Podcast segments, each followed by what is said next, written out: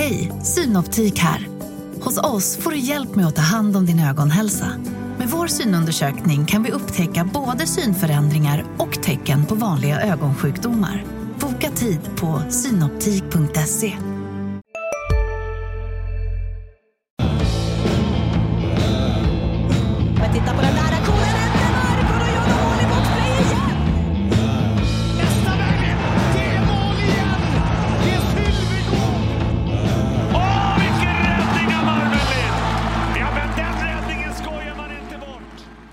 och välkomna till det elfte avsnittet av Sydsvenskans Redhawks podd med mig Mattias Nilsson och Kent Leon Jönsson.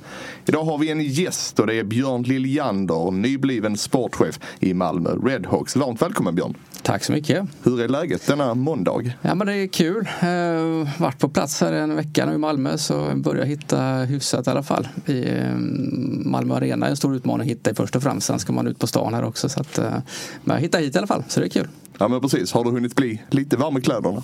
Eh, ja lite grann i alla fall. Men eh, fortfarande har man ny på jobbet-skylten på, på bröstet. Så att, eh, får jag skylla på det. Du är från Uddevalla, Uddevalla-trakten i alla fall. Inte något som man kanske förknippar med just hockey. Hur eh, blev det hockey? Nej, men det, det är helt rätt som du säger där. Uddevalla är ju mer förknippat kanske med, med handboll och kroppskultur. Eh, fotbollen är ju stark också i, i Uddevalla med IK Uddevall. Eh, Ljungskile SK inte minst. Så det, är, det är en stark fotboll och handbollskultur i, i Uddevalla och Bohuslän. Eh, för min del så eh, spelade jag både fotboll och hockey när jag var yngre. Eh, men fastnade för ishockeyn. Eh, Tyckte helt enkelt att det var roligare eh, och spela TV-pucken och, och sådana saker. Och ja, fick lite blodad tand helt enkelt för, för ishockey. Men eh, valde ganska tidigt, eh, i ett tidigt skede att inse mina egna begränsningar och valde att eh, gå över från spelare till ledare redan vid 18-19 års ålder. Så att eh, ja, jag blev kvar i hockeyn men det beslutet eh, att gå från spelare till ledare i så tidig ålder det, det är inget jag ångrar faktiskt.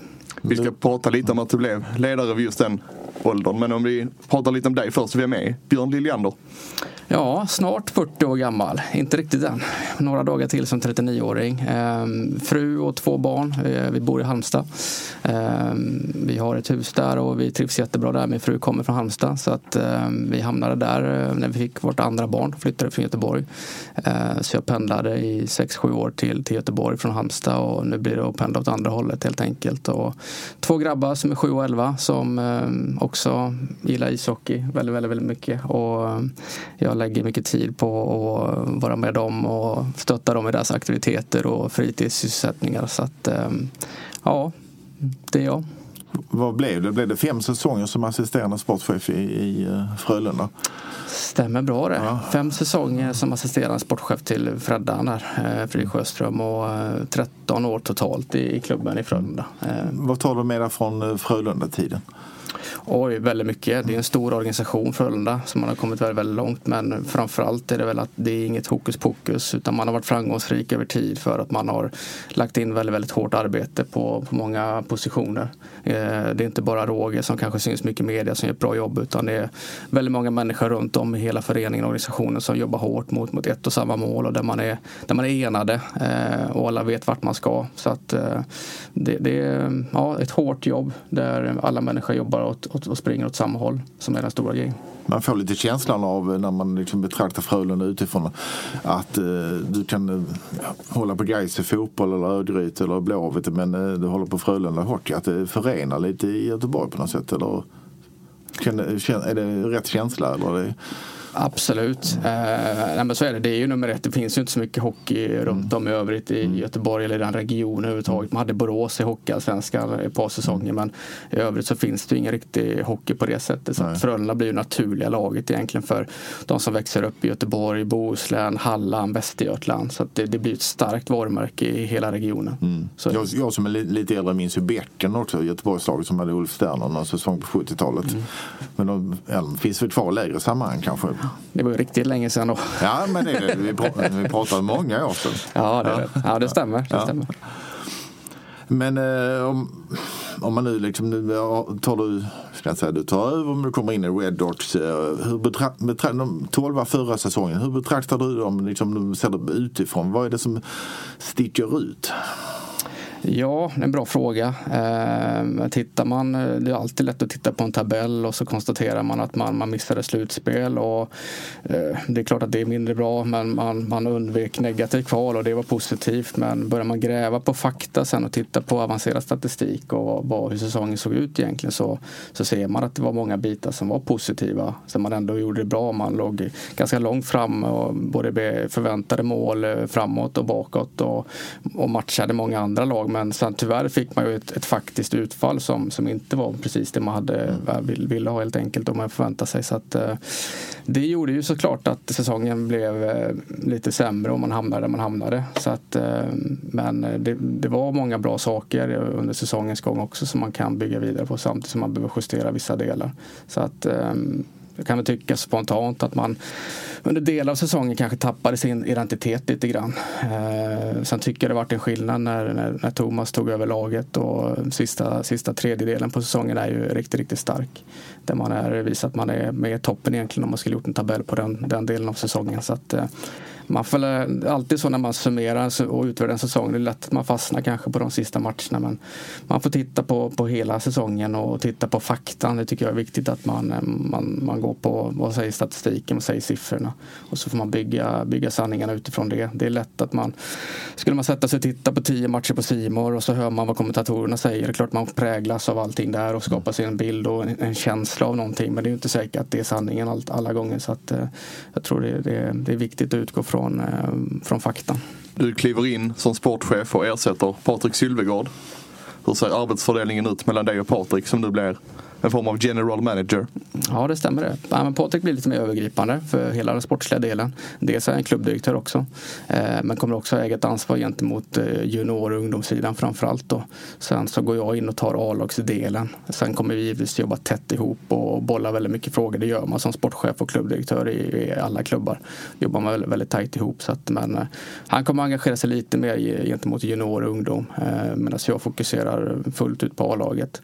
Sen av naturliga skäl så kommer jag också vilja lägga mycket tid på, på juniorverksamheten. För det, det är någonting jag brinner för och jag vet hur viktigt det är att ha en gedigen och bra juniorverksamhet där man får fram spelare och lyfter upp till A-laget. Så att, eh, vi har redan påbörjat eh, det, det arbetet och kommit en, en, en bit på, eh, i processen där och ehm, ja, det känns spännande. Vem av dig och Patrik är det som bestämmer vem ni ska värva, när ni ska värva? Ja, men det, är, det är jag som bestämmer det. Eh, men såklart att eh, man involverar alla. Eh, givetvis måste Patrik vara med utifrån och kanske också ekonomisk aspekt. Vi tittar över sådana saker. Coacherna blir också involverade i en rekryteringsprocess. Thomas inte minst som var en headcoach. Det är jätteviktigt när jag rekryterar spelare att det är spelare som, som tränarna gillar och vill ha. Jag tänker inte värva spelare bara för min egen skull och sätta dem i knät på, på en tränare utan där behöver man ju såklart vara enade i tränarteamet när man tittar på spela så att man involverar ganska många människor i en rekryteringsprocess och sen har man ju kanske någon scout ute på fältet också som har sett matcher och så vidare så att man samlar in mycket underlag och man tar nytta av eh, referenser, man ringer runt, man gräver och, och så vidare. Så att det är ju, ja, det, i rekryteringsprocessen så är det ju ganska omfattande arbete. Så att det är inte att man bara själv sitter på sin kammare och tar beslut utan man, man involverar väldigt många människor. Vad behöver ni värva då? Det vill man ju alltid höra när det är silly season. Vad behövs för spelartyper? Ja, jag har varit inne på det lite innan i något annat sammanhang. Att jag tror att det bästa nyförvärvet som vi kanske kan få i Malmö Redhawks till, till hösten här och vintern det är att vi får utveckling på den befintliga truppen. Mm. Det är nummer ett skulle jag vilja säga. Att eh, jag tycker det finns mycket mer potential i den truppen som, som spelade i vintras och, och stora delar av den truppen är kvar. Och kan vi få utveckling på den genom att driva upp nivån på den dagliga verksamheten och ställa högre krav och förväntningar både på ledare och spelare så tror jag att vi definitivt kan få ut ännu mer av den truppen. Sen givetvis behöver vi få in eh, spelare på, på alla positioner. Vi har lite luckor både på forwardsback och, och målvakt så att eh, ja, vi behöver fylla på. Eh, generellt sett eh, vill jag ha in lite yngre spelare som har ett jäkla driv och hunger och som, som vill inte bara vinna SM-guld med Malmö. Det, det, är klart att det är en självklarhet att de ska vilja det men också att de kanske vill någon annanstans i sin karriär. Man vill till NHL eller man vill spela VM eller man, man vill vidare och man, man vill utvecklas. Det tycker jag är viktigt att det finns spelare som inte är uppe och slår i taket på, på sin kurva utan det, där är ett öppet tak på huset och man kan utvecklas för att ta nästa steg. Så att eh, hungriga, drivna spelare som, som vill träna, göra det lilla extra hela varje dag för att bli bättre helt enkelt. Finns det några realistiska drömnamn som du kan eh, droppa?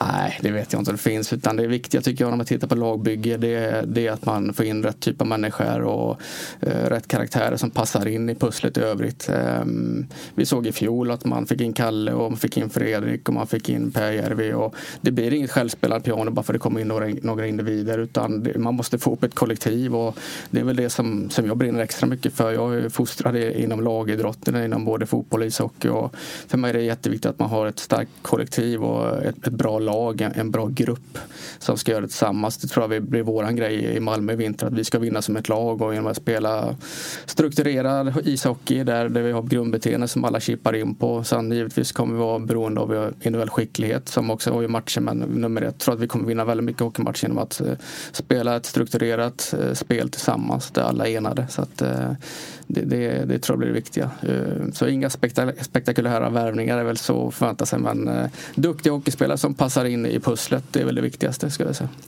Nu när vi ändå har det här på plats måste man ju kasta fram lite namn ändå. Alltså, eh, Dansken Joakim Blischfeldt, 23 år högerskytt som har tillhör väl San Joses organisation och har väl varit i Malmös juniorlag. Kan det vara ett namn? Eh, ja, alltså Joakim har ju följt sedan länge. Jag följde han redan som 14-15-åring. Hade han faktiskt på tryout i, i Frölunda till hockeygymnasiet mm. där. Och, eh, med Joakim valde att gå via Malmö där. Men mm. eh, jag tror att han kommer dyka upp i SHL kanske, men inte i Malmös färger. Tyvärr, får jag säga den här gången. Är han för dyr? Det vet jag faktiskt inte, men eh, det tror jag inte. Men det, det är en duktig hockeyspelare, absolut. Men ja. jag tror han kommer spela SHL-hockey i vinter. Två Växjöbackar har det också ryktats lite om. Theodor, jo Theodor Jonsson, 19 år, och Peter Andersson, 31 år gammal. Två skåningar för övrigt. Precis, ja, men då kan vi släppa en liten bomb här nu då. Eh, det kommer bli officiellt inom kort att eh, Theodor Jonsson kommer spela i Malmö Redhawks till, eh, till vintern här. Och det, är, det är en ung lovande back född 03, rightskjutande back som, som kommer från Helsingborg. Som, som är jättespännande. Har spelat i SHL i vinter redan med, med Växjö Lakers och spelat slutspelshockey där och fått, fått bra referenser. Så jag vet vad jag får och pratat med Sam väldigt mycket om honom. Och det är en spelare man kan slänga in egentligen vilken match som helst och du kan, du kan lita på honom. Han gör sitt jobb. Eh, trots sin ringa ålder så, så går han in och spelar ett stabilt spel och eh, är duktig med pucken. Lugn över pucken och vågar spela över pucken tycker jag är viktigt så att man eh, kan ha bra passningsspel inom laget och um, spela med puckkontroll. Så att, eh, ja, jättekul. Theodor, eh, som sagt en skåning som kommer hem. Det är jätteroligt. Så att, det, det blir ett litet avslöjande här i podden.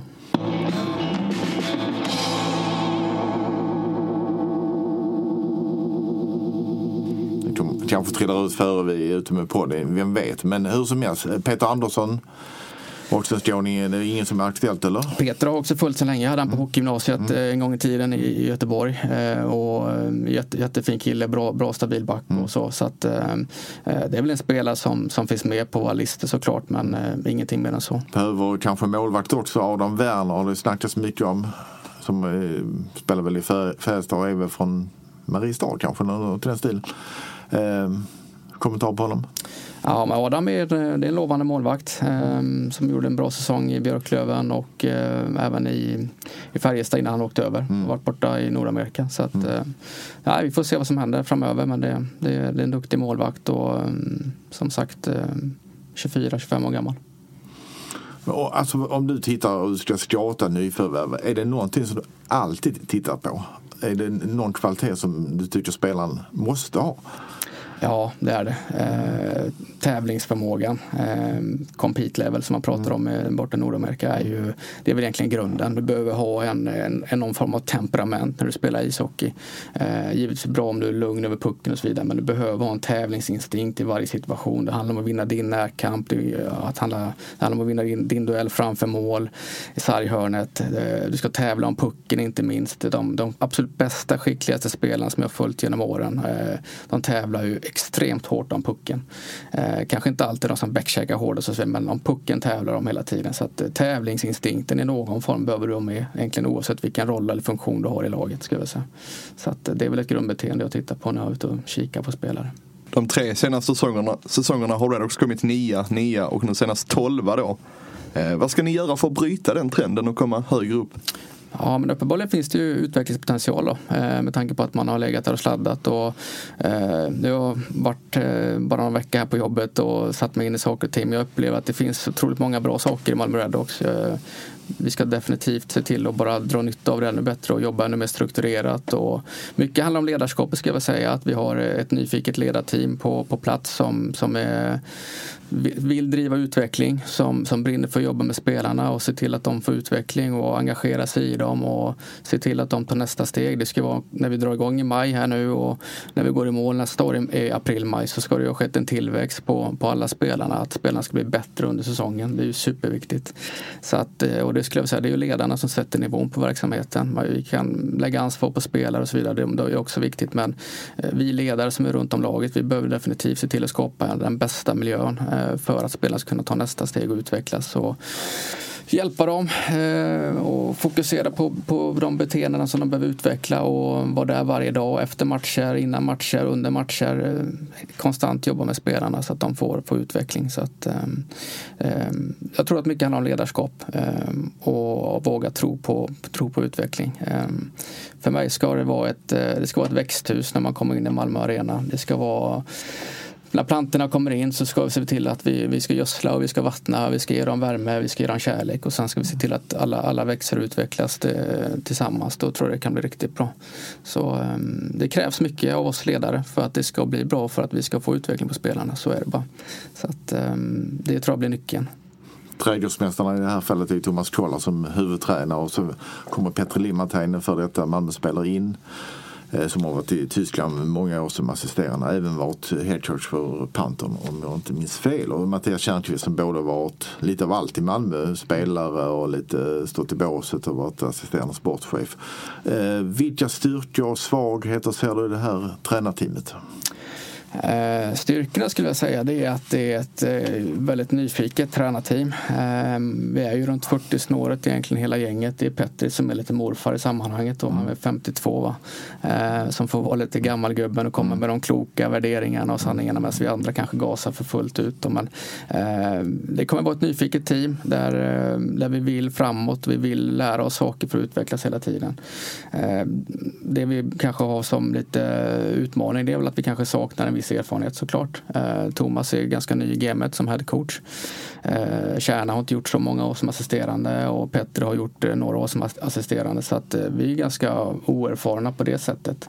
Samtidigt så eh, kan faktiskt det vara en fördel också. Vi sitter inte på massa sanningar och, utan vi, vi är väldigt open-minded för att eh, ta in nya intryck och för att vilja utvecklas. Erfarenhet kan vara bra om du sitter på en bra erfarenhet. erfarenhet kan också vara något, en nackdel när du, när du förlitar dig för mycket på, på det som alltid alltid varit det du alltid gjort.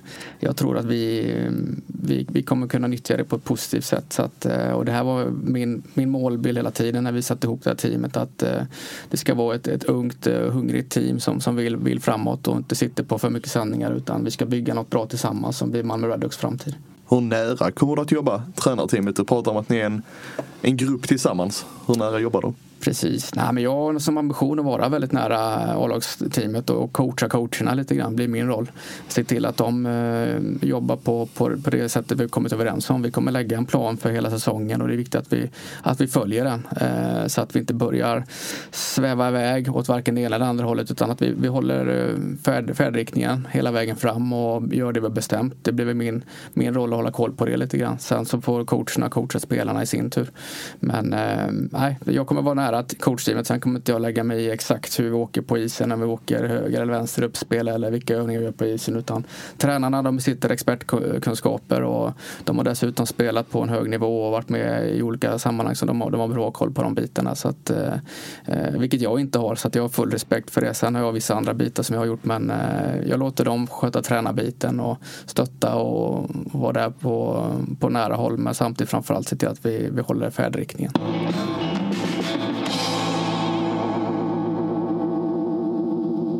I ärlighetens namn så har ju, kan man väl tycka att Malmö bjuder på ganska eh, trist och lite långsam hockey de senaste åren men dessutom med svaga resultat. Hur viktigt är det att man inser att man är i underhållningsbranschen eller är det underordnat resultat? Ja, men jag tror lite så här att eh, det, det till syvende och sist så handlar det om resultat. Ehm, eh, Jag har upplevt många gånger i Skandinavien när vi har spelat en bra ishockey men, men eh, vi har förlorat matchen och det, det, är, ju, det är ändå 12 000 som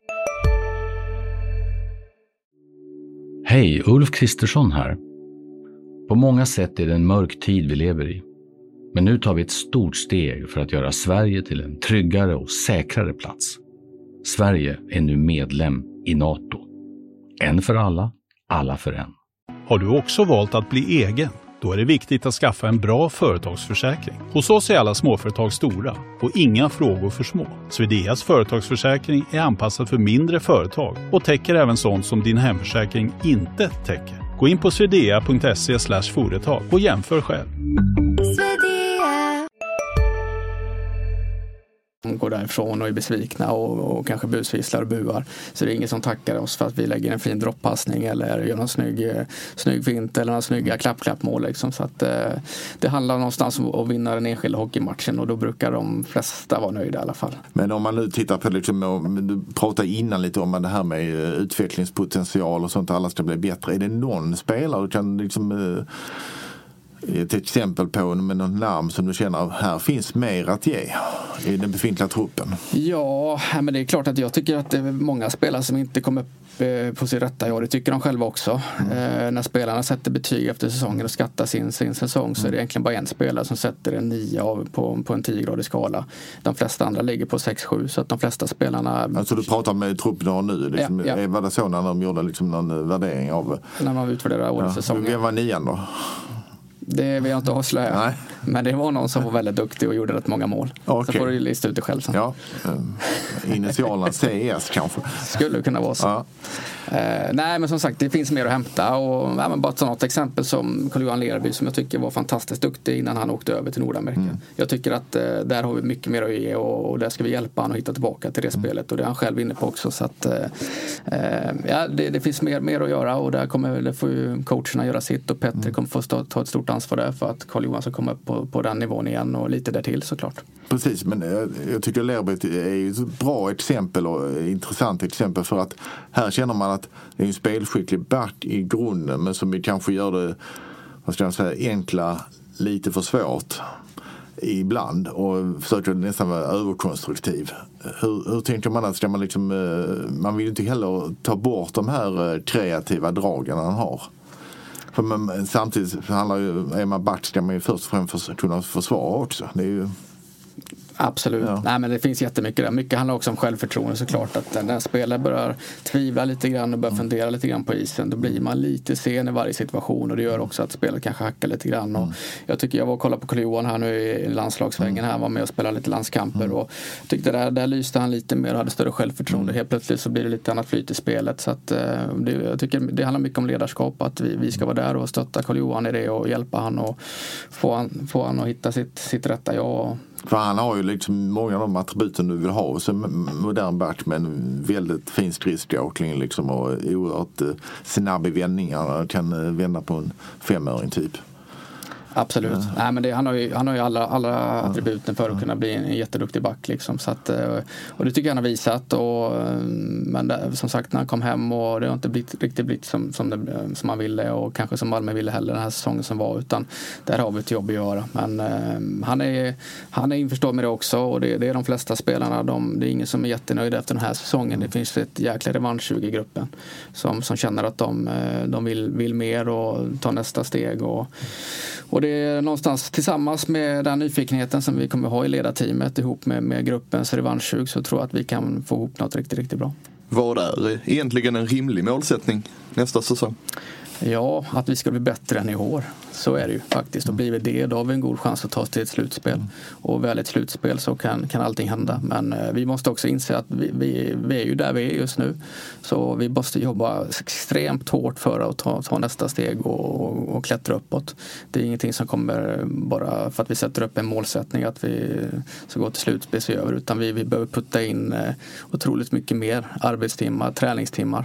Eh, vi behöver jobba mer professionellt med allt vi gör med fysträning, eh, individuell träning, eh, individuell uppföljning, video. Allt, allt behöver höjas för att vi ska få ut något annat i andra änden. Killarna behöver också chippa in och lägga ner som sagt mer, mer träningstimmar och pressa sig ännu hårdare i varje träning eh, och vara skärpt och fokuserad i varje övning, varje träning. Det, allt, allt kommer vara viktigt i slutändan. Ehm, jag är helt övertygad om att man får tillbaka det man puttar in och jag tror att det som är varför vissa lag ligger i toppen det är att de orkar vara mer konsekvent över tid med sådana här saker, med de dagliga rutinerna, hur man tränar, vad gör man, vilka krav ställer man. Eh, är man konsekvent över tid så, så får man tillbaka det. Så det är, återigen handlar mycket om ledarskapet. Vi behöver driva en eh, jäkligt hög nivå på vår verksamhet och då tror jag också vi kan få ett annat utfall i andra änden. För min bild av, av Redox under tiden Peter Andersson var headcoach var ju det här att i alla fall på de kollektiva träningarna att det var en jäkla intensitet och jäkla tempo, matchliknande och det sjönk sen därefter. Kanske kommer tillbaka lite med kollar. Men det måste också vara en viktig del, att man håller den, alltså den här tävlingsnerven även på eh, tisdagspass i, i november så att säga. Helt riktigt. Ja. Nej, men det, det, så är det. Det är ju det som är nyckeln, att de dagliga vanorna. Mm. Det, och det, håller du en hög skärpa på, på träningarna så, så kommer du ha igen det på matcherna. Håller du, trycker upp nivån så kommer du också du får inte de här kanske pendlingarna under säsong där det går upp och ner och upp och ner under matchen utan trycker upp nivån varje träning så, så kommer du också kunna hantera matcher och eh, säsonger på ett annorlunda sätt. Det är jag ganska säker på. Så att eh, nej, jag, jag, kan inte svara för det som har varit i Malmö men jag kan bara svara för det som kommer ske mm. framåt. Det är att vi kommer driva en helt annan nivå på det och det kommer bli obekvämt, det kommer bli tufft men eh, vi kommer förvänta oss också att få ett annat utfall i slutändan. För att bygga ett delvis nytt lag så har fyra spelare med kontrakt lämnat. Alexander Moldén, Kalle Östman, Lars Bryggman och Oskar Alsenfelt. Vad är din kommentar av att de har fått lämna? Ja, men det är ju alltid tråkigt när man hamnar i de situationerna. Det är ju jättetråkigt och det är inget man strävar efter såklart. När man går in i en relation och ett äktenskap så vill man ju fullfölja det hela vägen. Så det är ju självklart. Eh, men som tyvärr, som eh, ja, på alla arbetsplatser runt om i samhället och framförallt inom idrotten så, så blir det så här ibland. Och jag pratade med vissa andra sportchefer häromdagen också. De, de sitter i liknande situationer eh, med spelare och det, det är jättetråkigt när man hamnar där. Samtidigt så utvärderar vi utifrån sportsliga grunder. Vi tittar på taktik, teknik, fysik, mentalt, socialt och så tittar man potential, eh, risker, förväntningar och så vidare kopplat till istid, förtroende på isen, vilka roller man har och sen så får man någonstans ta beslut utifrån det. Och Eh, I de här fallen så landar vi att eh, det är av olika anledningar. Det är olika case allihopa men att ehm, det, det, vi kommer inte kunna erbjuda någon, någon roll och istil helt enkelt och då är det bättre att vara öppen och ärlig och säga det till spelarna i fråga och framförallt för killarna eh, att man får en chans att kanske hitta en ny arbetsgivare. Någon annan kanske ser det med lite andra glasögon och som har förtroende för en och eh, där man kommer till mer till sin rätta helt enkelt. Så att, eh, men det är tråkigt, det är ju absolut ingenting som, som man strävar efter. Det, eh, nej, det, eh, som sagt, det, det, sånt vill man ju undvika i framtiden såklart. Men det är ju också så att eh, hur man än vänder och vrider på så, så kostar det ju att göra så med, med eh, spelare. Även om man får en annan klubb att eh, att ta över kontraktet så blir det ju alltid någon peng emellan kanske för att eh, kompensera hit och dit. Men om man tar Alsenfelt, det är ju det fallet som sticker ut som har liksom vållat mest eh, rubriker kanske också. Det är ändå, eh, om man ser från 2015 till 2021 så kanske han har varit under inte första säsongen i Malmö och inte sista men de andra fem säsongerna kanske en av SHLs absolut bästa målvakter. Hur motiverar man den skilsmässan? Ja, jag vill inte kommentera riktigt eh, enskilda fall så. Sen är det jättetråkigt eh, det som har hänt såklart med alla de här killarna såklart. Och mm, det, det är alltid tråkigt och som sagt som du säger, det är klart att det kommer kosta någonting. Så är det tyvärr. Och sen vad det gäller Oskars del så har vi ju någonstans erbjudit också en, eh, en tjänst inom föreningen som vi får se om han, hur han tar ställning till i framtiden eller om han vill spela vidare och så vidare. Det får vi se lite grann. Men nu får han givetvis landa i, i de här besluten och alla de här känslorna med all respekt. Så att, eh, det, nej, det, det, är tråkigt när man hamnar i de här situationerna, helt klart. Så att, um, det är inget man vill... Um... Hur stor del har du detta, just detta beslutet när det gäller Alsenfelt? Nej, men, det är ju ett föreningsbeslut, ja. som, så det är ju inte någon, en enskild person som har tagit de här besluten utan är, som jag sa innan när man rekryterar spelare så, så är det väldigt många personer involverade. Likväl när man eh, väljer att, avsluta ett kontrakt så är det också väldigt många människor involverade så att eh, jag har givetvis varit inspelad på, på alla de här situationerna och casen såklart. I Sportbladet häromdagen så angavs ju Alsenfeldts medverkan i den tidningens podd där man pratade om bland annat tystnadskultur som ett av skälen till att Alsenfelt fick lämna Redhawks och att då en sponsor skulle ha krävt detta. Har man inte högre tak i Redhawks än så? Uh, ja, jag för det första har jag inte läst vad som skrivits i Aftonbladet men uh, jag kan säga som så här att vi har tagit beslut utifrån sportsliga grunder som vi var inne på här innan och sen vad folk uh, tror eller tycker runt omkring det, det bryr jag är trygg. Jag är trygg med de besluten som vi och Malmö har tagit och det har vi tagit för, för Malmös framtids bästa helt enkelt och det, det, det um, ja, det är klart att det är ett stort tufft beslut men det är, det är många människor som varit involverade i det och vi har gjort en saklig analys och tittat på också vad, vad blir konsekvenserna och eh, kontra vad finns det för möjligheter och risker. Så att, eh, nej, vi är trygga med besluten men det är givetvis jättetråkigt beklagligt men det handlar, kan garantera att det handlar om sportsliga grunder så att eh, det får spekulera så mycket det vill men vi är trygga med de besluten som är, som är tagna i alla fall och vi vet varför vi har tagit dem. Så att, ehm, mm. Mm Eh, var lite kanske tjatig här i Alsenfeldts eh, Han var ju med i en podd här i, var jätte öppen och så i, eh, jag tror det var slutet av oktober här i Sydsvenskan och då sa han ungefär det som Aftonbladet anger som skäl och sa han i vår på eh, om målvaktsrollen. Eh, du kan njuta av det men jag skrattar inte under tiden. Jag tycker inte att det är kul. Jag har för mycket krav eh, på mig själv för att det ska vara kul. Ungefär så att han går in i sin bubbla och sånt. Och det ska man väl få lov att tycka som målvakt liksom som individ.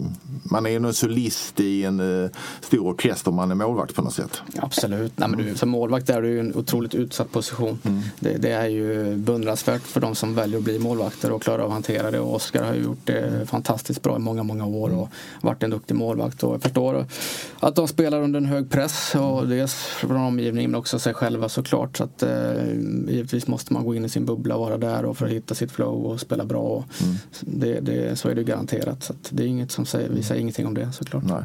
Men eh, också så att eh, du pratar om sportsliga skäl just i det här fallet. Men eh, hur stor är chansen att man hittar en målvakt som är lika bra som eh, Oskar Alsenfelt som var under, under sina fem bästa år?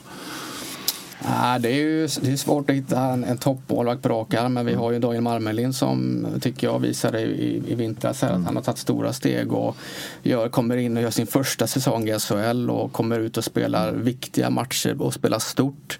Eh, jag tycker där har vi ju en jättepotential i, i honom för att kunna bli en, en SHL-toppmålvakt över tid här. Mm. Definitivt. Sen, eh, nej, vi har full respekt för det Oskar gjort. Han har varit otroligt duktig, definitivt. Så att, eh, det, det är inte enkelt att ersätta honom. Så är det ju såklart. Det, det kommer bli en utmaning. Men eh, tittar man i backspegeln på den här säsongen så tycker jag Daniel visar att han kan, han kan axla ett stort ansvar. Eh, och gjorde det med bravur i många viktiga matcher den målvakten ni, ni tar in som ska kampera ihop med honom, eh, om det nu, vi ponerar kanske att det kan bli Adam Werner. Eh, ser ni den som kommer in som eh, nummer ett eller det är två liksom, som börjar på samma eh, startruta med samma förutsättningar för att slåss som eh, första spana så att säga? Eller känner ni att ni måste in någon som är bättre än Marmelin? Eh, nej, men som jag var inne på innan lite grann här. För alla våra spelare i Malmö så kommer det gälla att tävla om platserna. Så är det. Det är ingen som kommer ha eh, någonting gratis för att man har, har någonting i bagage. Utan här kommer det, det kommer bli tävling från, från dag ett. Och, eh, Daniel och den som kommer in och kommer få tävla om det fullt ut. Den som är bäst, de kommer få spela. Vi, det handlar om att vinna hockeymatcher. Så att eh, den som hjälper oss att vinna matcher mest, den kommer få spela mest. Så enkelt kommer det vara.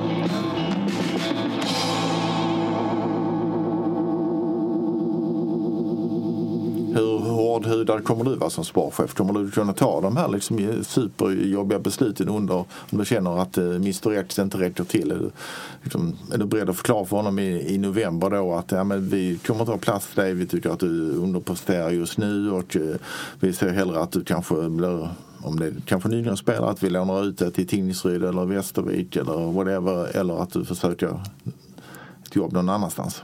Ja, men det är väl eh, såklart, det ingår ju under hela tråkiga beslut och, och i den här rollen såklart. Mm. Men det är ingenting jag hänger upp mig på utan jag fokuserar ofta, försöker tänka positivt och tvärtom och mm. vara där och boosta killarna istället och inspirera dem för att utvecklas till nästa steg. Sen skulle det vara att man hamnar i en sån situation så får man givetvis agera mm. där och då. Så är det Men äh, jag har tagit många tuffa beslut i Frölunda genom åren också.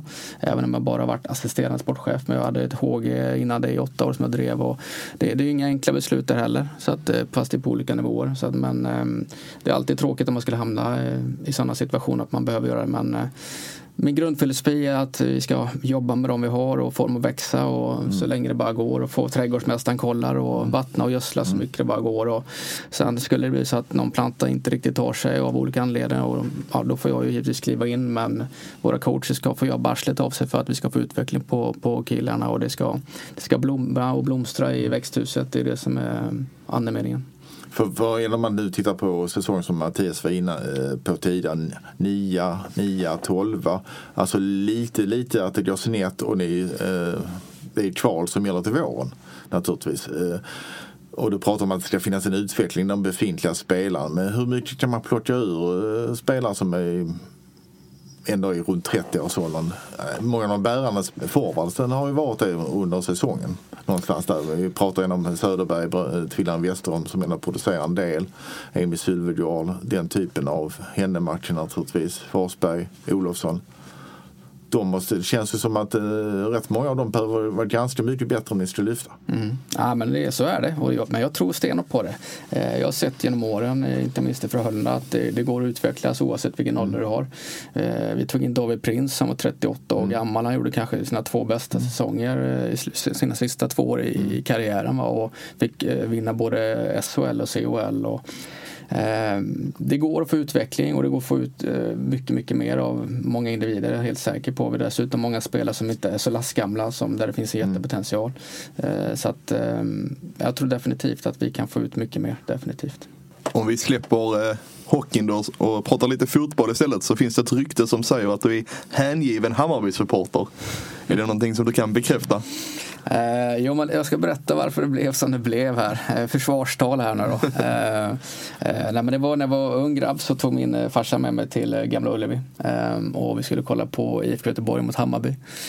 planen då var kanske att jag skulle bli IFK-anhängare och följa, följa Blåvitt i alla år. Men jag blev så begeistrad över Hammarbyklacken. De hade ju ja, flera tusen med sig där och ett jäkla tryck på inramningen på den här matchen. Och, så när jag åkte därifrån sen så, så sa till farsan det att eh, de här grönvita där, Hammarby, de var lite häftiga liksom. Mm.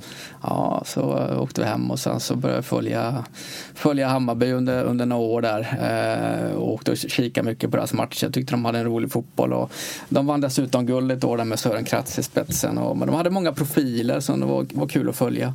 Eh, men sen så eh, det blev mer och mer hockey under årets gång så att man, man, man tappar lite fotbollsintresset rent allmänt. Och, eh, nu i Göteborg så har jag följt Blåvitt lite grann. Eh, med, framförallt har vi haft lite utbyte med IFK. det är extra kul att, att följa dem när man haft lite kontakt med Pontus Farnerud som var där innan och Alf Westerberg som, som är i Malmö FF nu mm. eh, var ju också i IFK. Så att det var extra kul att följa, följa laget när man har lite koppling till dem. Så att, mm. eh, jag har varit lite i kontakt med Alf här nu så jag kommer följa Malmö FF lite mer här nu de här kommande säsongerna och åren. Så det ser jag fram emot. Så, så du kommer att konvertera till Malmö FF lite grann i alla fall? Ja men exakt, lite så. Så att eh, jag får skylla på att jag var lite ung där och eh, Eh, oerfaren. Men eh, Hammarby var häftiga att följa. Som sagt, eh, de hade en, ja, det var, det var en rolig fotboll och de hade Hasse Eskilsson och Christer Furst. Och de hade många, många profiler i Hammarby på den tiden. Så att, och det var, gamla Söderstorgen var ju unik att åka upp och få uppleva den inramningen, stämningen när hela, hela arenan står upp och sjunger. Och liksom det, det var ju som en karneval på något vis. Så att, nej, det, det, var, det var kul med Hammarby, absolut. Och, ehm, det är väl den stämningen man, man vill uppleva i, i Malmö Arena när alla står upp och sjunger och det är fullsatt och vi står där och lyfter en buckla på isen. Det är det som är målbilden. När vi pratar sport, hur mycket sport konsumerar du egentligen? Jag tänker att man kanske får nog av hockeyn. Ja, men jag konsumerar extremt mycket ishockey. Eh, på gränsen till missbruk skulle jag säga. eh, det blir ju väldigt mycket hockeymatcher. Dels live ser jag väl mellan 150 och 170 matcher live per, per säsong ungefär. Eh, det blir mycket resor, det är turneringar. dels är det att följa SHL, allsvenskan. Jag ser lite division 1 hockey eftersom jag bor i Halmstad så kan jag följa Halmstad Hammers på nära håll. Eh, men jag åker också och ser väldigt mycket juniorlandslagsturneringar, VM-turneringar eh, med kronorna och så vidare. Men Eh, och sen är det ungdomsturneringar också eh, som jag har varit och kikat mycket på inför scouting för hockeygymnasium och så vidare. Så att det blir väldigt mycket hockey. Sen dessutom så, så ser man mycket ishockey på, på tv såklart. Och sen idag har du ju dataverktyg så att du kan följa mm, du kan ju enkelt, om du ska följa en spelare behöver du inte sitta och titta en hel match exempelvis utan du kan ju enkelt plocka ut spelarnas byten och så vidare. Så att, eh, men det blir ju ja, minst en match om dagen antingen live eller via, via burken på något vis. Så att, blir mycket ishockey. Det säger Malmö Redhawks sportchef Björn Liljander i Sydsvenskans Redhawks podd. Ansvarig utgivare, det är Jonas Kanje. Tills vi hörs nästa gång, ha det gott. Hej!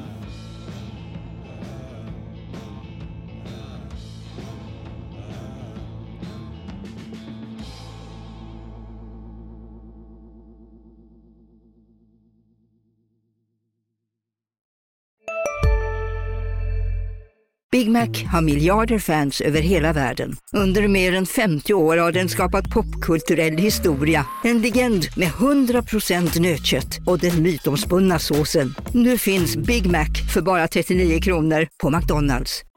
Hej Sverige! Apoteket finns här för dig och alla du tycker om. Nu hittar du extra bra pris på massor av produkter hos oss. Allt för att du ska må bra. Välkommen till oss på Apoteket.